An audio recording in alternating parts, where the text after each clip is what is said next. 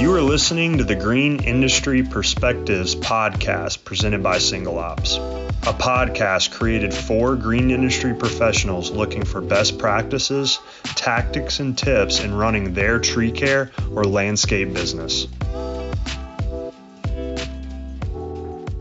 All right, everyone, welcome back to Green Industry Perspectives. I'm your host, Ty Deemer. I'm the marketing manager at Single Ops. And today we get a unique episode for you. Um, we're going to welcome Sean McCormick to the show. Sean McCormick is the CEO of Single Ops, and we're going to dive into our recently produced economic report. Sean, welcome to the show. Thanks, Ty. Yeah. So every show we ask the guests the same question and even though this is a special episode we're not going to break that trend. Um, in your experience with working with green industry businesses what are the top three things or common threads that you see in successful companies in the space? Yeah absolutely. Before before we get started to uh, thank you for having uh, me on our podcast. So uh, this will be fun. So yeah so uh, three common threads i see in, in successful landscaping companies we've got an interesting perspective on this just because with single ops, right, we, we work hands on with thousands of, of you know individual landscaping contractors and professionals and, and just hundreds and hundreds of, of companies of all shapes and sizes. And so I think we've got a pretty unique perspective on, on what makes the, the ones that we see the most successful, what are they doing? And really the number one thing that I always see is, is focus. And you can kind of compare that to some of the companies that that struggle, um, you know, may not have the highest profits or are just just working so so many long hours is they try to do too much. And the temptation to do that in this industry is enormous, right? You start doing maintenance on someone's property, and then all of a sudden they want you to take down a tree. Oh, I'll do that. Then they want you to start putting in grass. And, and the next thing you know, you're a full service landscaping and tree care company doing everything under the sun residential, commercial, municipal, you name it. But you know, maybe you're not making profits or you struggle to grow, and it's just, it's just so challenging to not have that focus. And so what I always, you know, see of the most successful, profitable companies, you know, ones that are just growing fast or, and really well run is that they they understand their DNA. They know what they're best at. Maybe it's residential maintenance, maybe it's commercial tree care. Like there are so many options in our industry, and they they double and triple down on those areas. You know, one of our customers is a company doing well over 100 million in, in annual revenue, been on the Inc. 5000 list, and and they only specialize in uh, ground cover installation uh, and delivery. And so for a lot of people think that that focus really restrict you know their growth goals but in many cases you know it really doesn't. So focus is is number one always number one. Other things that we see that are that are in that top one is embracing innovation. Uh, of all short you know shapes uh, and sizes. So it doesn't have to be technology it can be process innovation but basically um, especially with some of the com- older companies in the industry there's can be this mentality of well this is the way we've always done things and it's worked up until now so why would we change? You know we certainly see that with single ops and trying to get folks to adopt you know some some new software but but it applies to, to anything you know? Uh, maybe it's a process change maybe it's a, a you know a new way to test out how you're doing your meetings. Just getting that mentality of you know we've always done it this way ain't break ain't broke don't fix it.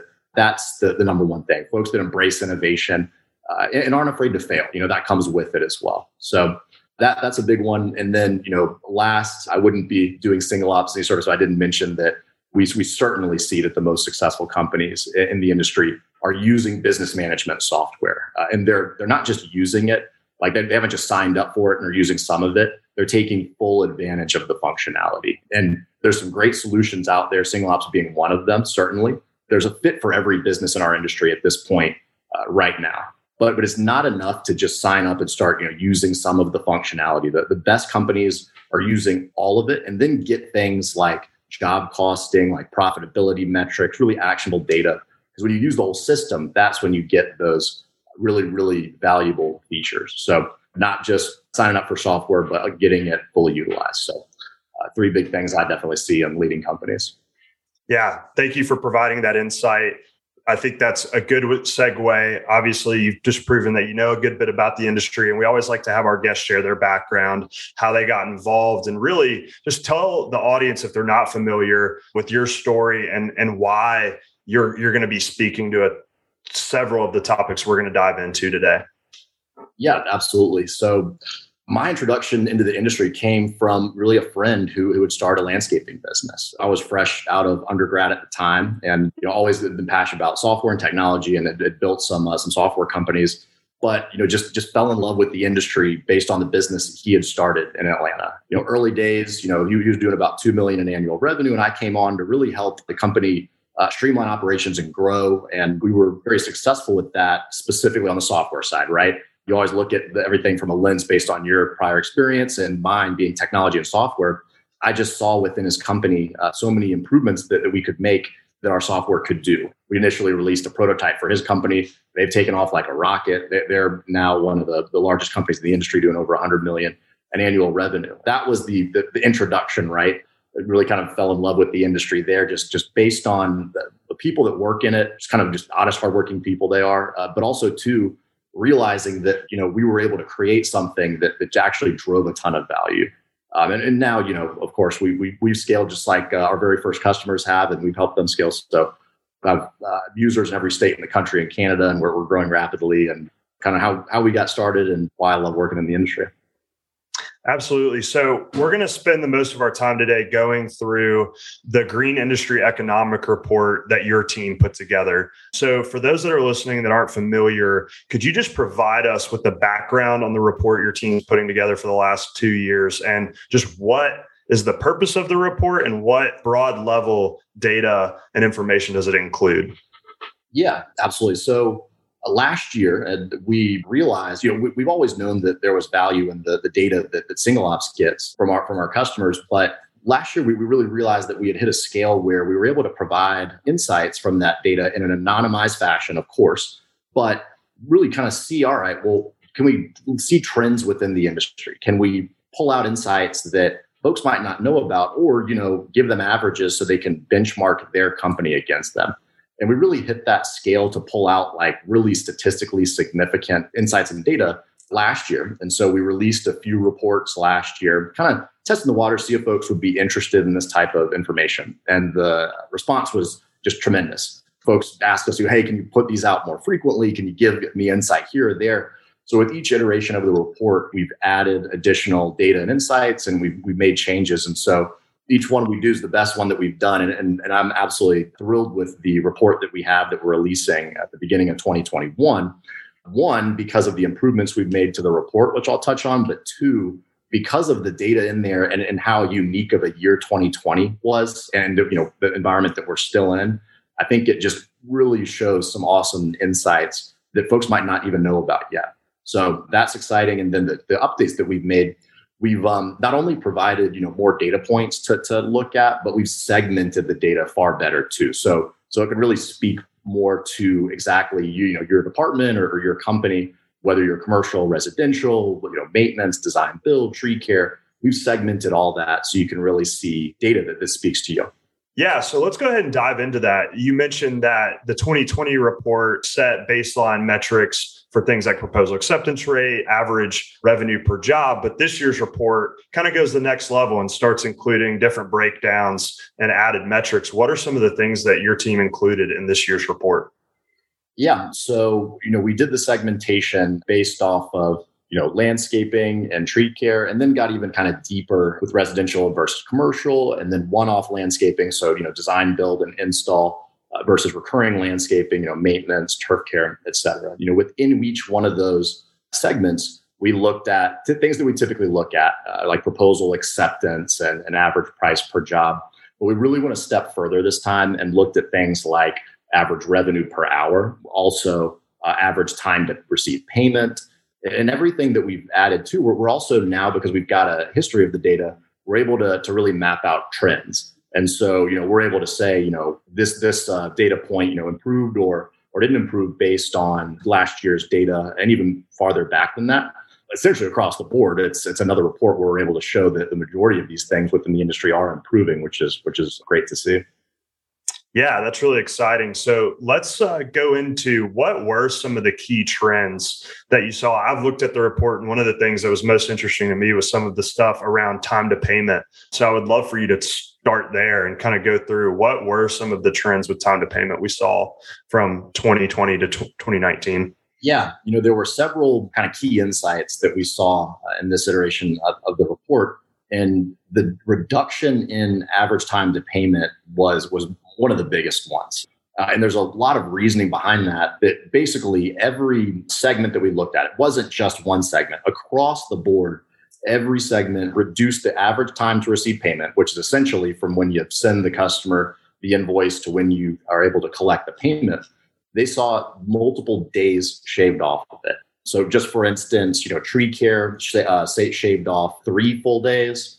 One-off landscaping, design, build, install, uh, we saw shave off seven full days and recurring landscaping work like maintenance uh, shaved off two full days. Basically, overall, the entire industry is shaving off multiple days from their average time to receive payment. Why is that, right? That's what we'd ask ourselves next.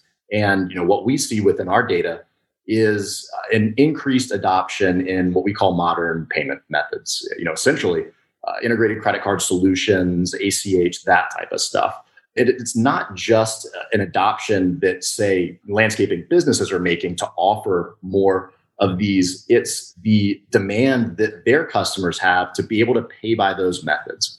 So covid clearly had an impact here and that customers are, are wanting you know more options to do digital contactless payments right? And you know folks are just getting away from you know wanting to mail a check or pay by cash or any of those old school methods which some who, have been accepting credit cards and doing all this forever, like it, it's crazy to believe that so much of the industry still is using you know old fashioned methods of collecting payments. But what we've also seen is that business management software plays a key role in here too, right? Because uh, it's one thing to say, okay, well, we'll take your credit card over the phone or, or just send a link out to pay by that. But what business management software is able to do is take that a step farther and truly modernize payments with things like automated prepay, automated billing for you know recurring work, credit card, secure credit card storage, all sorts of kind of additional levels of intelligence and functionality to receive payment. All that, all that is what is driving this super significant reduction, uh, which we've seen it. You know, it's a trend kind of going on for a while now, but 2020 absolutely accelerated that trend. So, and it's a great trend to see for the industry, right? Like there are some costs to be able to offer these types of solutions, but the cost pale in comparison to shaving significant time off the time you wait to receive your revenue which you know means that you don't have to have these high administrative costs uh, in the office you know chasing that down or doing collections. And because your cash flow improves so much you're able to run just such a better business. So uh, that's a, a, great insight. So so that's one of them. You know another really big one that we saw that was again another positive insight was that the n- number of proposals delivered was quite a bit higher than, than previous years and, and uh, quarters that we've analyzed. So we have seen, you know, certainly all signs point to overall growth within the industry in 2020. And a lot of that growth was just led by increased demand for work, for new work. And that's coming from that increase of proposals. So, you know, significant increase in proposals delivered that also didn't have a huge impact, really, really no overall impact on the proposal acceptance rate, right? So there weren't a lot more potential customers, commercial, residential out there asking for more work, but didn't decide to accept it. It was accepted and then sold, and then you know that revenue was received, and so just overall growth there. And in some uh, segments, you know, we saw proposal acceptance uh, increase. You know, for instance, with one-off landscaping, install, and design, build, we saw a significant increase there. So not only were they delivering more proposals, but they uh, saw their proposal acceptance rate increase. So overall, good growth metrics uh, on that side as well. Yeah, that's great to hear. It's funny when you talk about like modernized payment systems and some of the end users uh, or the end clients of these companies we work with. You talk about like mailing in the last check, and I've shared this story on this podcast a few times, but that's something my dad complains about every month. It's the last check he has to mail in for any service that he buys. Everything else is either through an ACH payment or a credit card. And his landscape service that he uses so still only takes a check. So it's definitely something that a lot of these end customers like it's just something they're beginning to expect. And maybe COVID just forced these companies to kind of acknowledge like, well, if we weren't going to do it before, now we really have to do it. So that's great to hear. And then on the other front with proposals getting out you mentioned that in some industries that some of these proposals are getting accepted at a higher rate. What are some things that go into in your opinion a proposal the chances of that proposal closing? What are some things that companies are doing with digital proposals that make it easier or more likely for them to be accepted and go into a workflow? Yeah um, well uh, you know, one of the big data points is always that the longer it takes to, to send out a proposal, the less likely you're going to get that job. And you know, we still find a lot of folks in the industry maybe walking a property or, or getting a lead in the office, and it might not send that proposal out until days later, right? And and eighty percent of the time, the first proposal received gets the job. And so, while it's critically important to make sure that you're estimating so that you know you're you're optimizing your margins and being profitable, the systems out there today, Excel spreadsheets, right? Like get off that crap because the, the software out there today allows you to really estimate your, your margins so much faster. So you're able to spend less time building that estimate, doing that the work there, and you're able to send that proposal faster, which just increases your likelihood of, of, of getting the job. And then because you used all that good data and intelligence and the, the, you know, the technology behind it, you know that job that you sold is going to you know hit your profitability goals. So so that's really kind of the the key is is is efficiency but not at the cost of accuracy. Good process, but also good good good software to back it up really allows companies to excel there. Yeah, that's great. So, one of the things that the report did this year was break down work by commercial versus residential across the different service types we've been covering so far. And I think that's interesting because, like you said at the top of the show, and your common common themes, threads of successful businesses is focus, right? Like really honing into what service works well for you. So, were there any specific trends that you really saw stand out when we looked at commercial versus residential work across these service types? Yeah, you know, there's a lot of trends that are, are kind of no brainers, right? Like the average job size for commercial across the board is going to be higher. So a lot of that isn't really shocking or, or game changing. But but one thing that we kind of saw that was unique, and, and you know, trying to put a why behind it might be more difficult. But but we saw the reverse of that when it looked when we looked at revenue per hour. So uh, average revenue per hour for residential was actually uh, higher almost across the board than for commercial. That actually kind of took us by surprise to see that. We were thinking, all right, you know, commercial larger job sizes. Uh, they, they were going you know, oftentimes also commercial more, more profitable, but uh, the average revenue per hour on the residential side was actually higher. So, so that was a surprise to us. And uh, I think interpreting that would really kind of, comes down to the individual company, right? And that's why I think it's, it's so valuable for individual companies to look at this data and say, all right, you know, here's the average. We also, by the way, I haven't mentioned yet, we segment the data based on geography.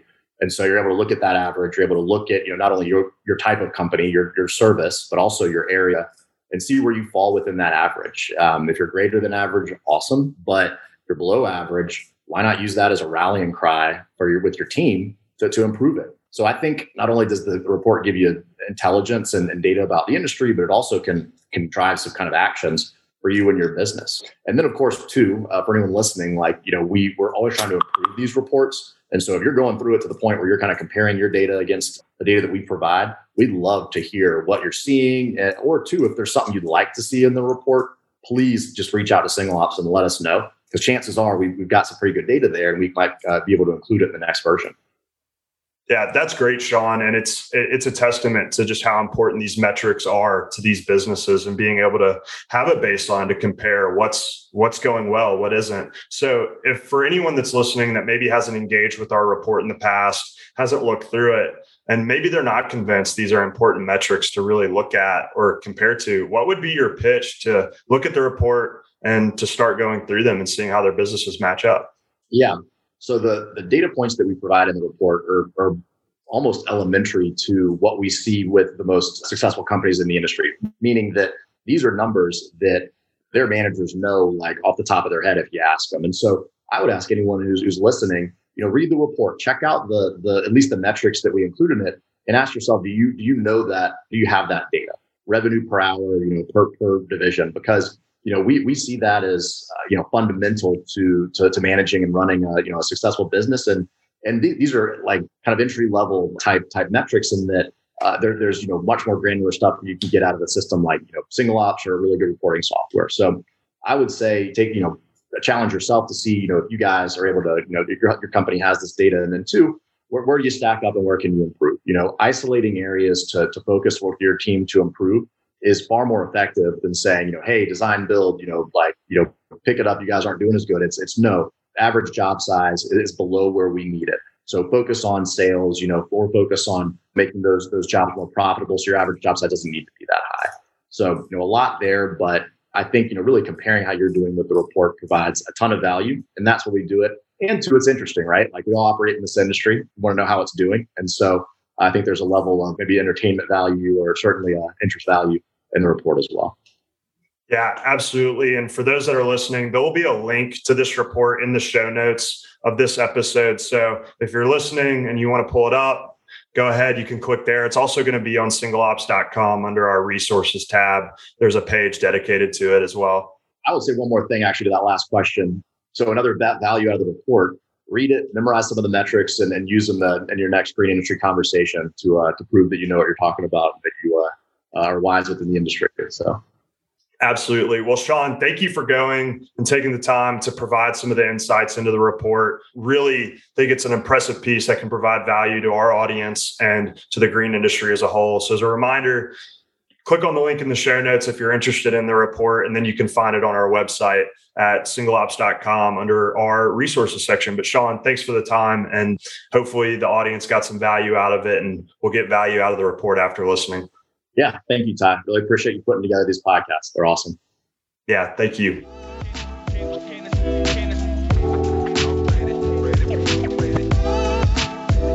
Thanks for listening to this episode of Green Industry Perspectives presented by Single Ops. If you got some value out of this episode, drop us a five star review on your favorite streaming platform. And don't forget to become a pro member of the podcast at singleops.com slash podcast. As a pro member, you'll get notified of each new episode, access to exclusive bonus content, and be entered in to win some great prizes. Thanks, and don't forget to tune in next week.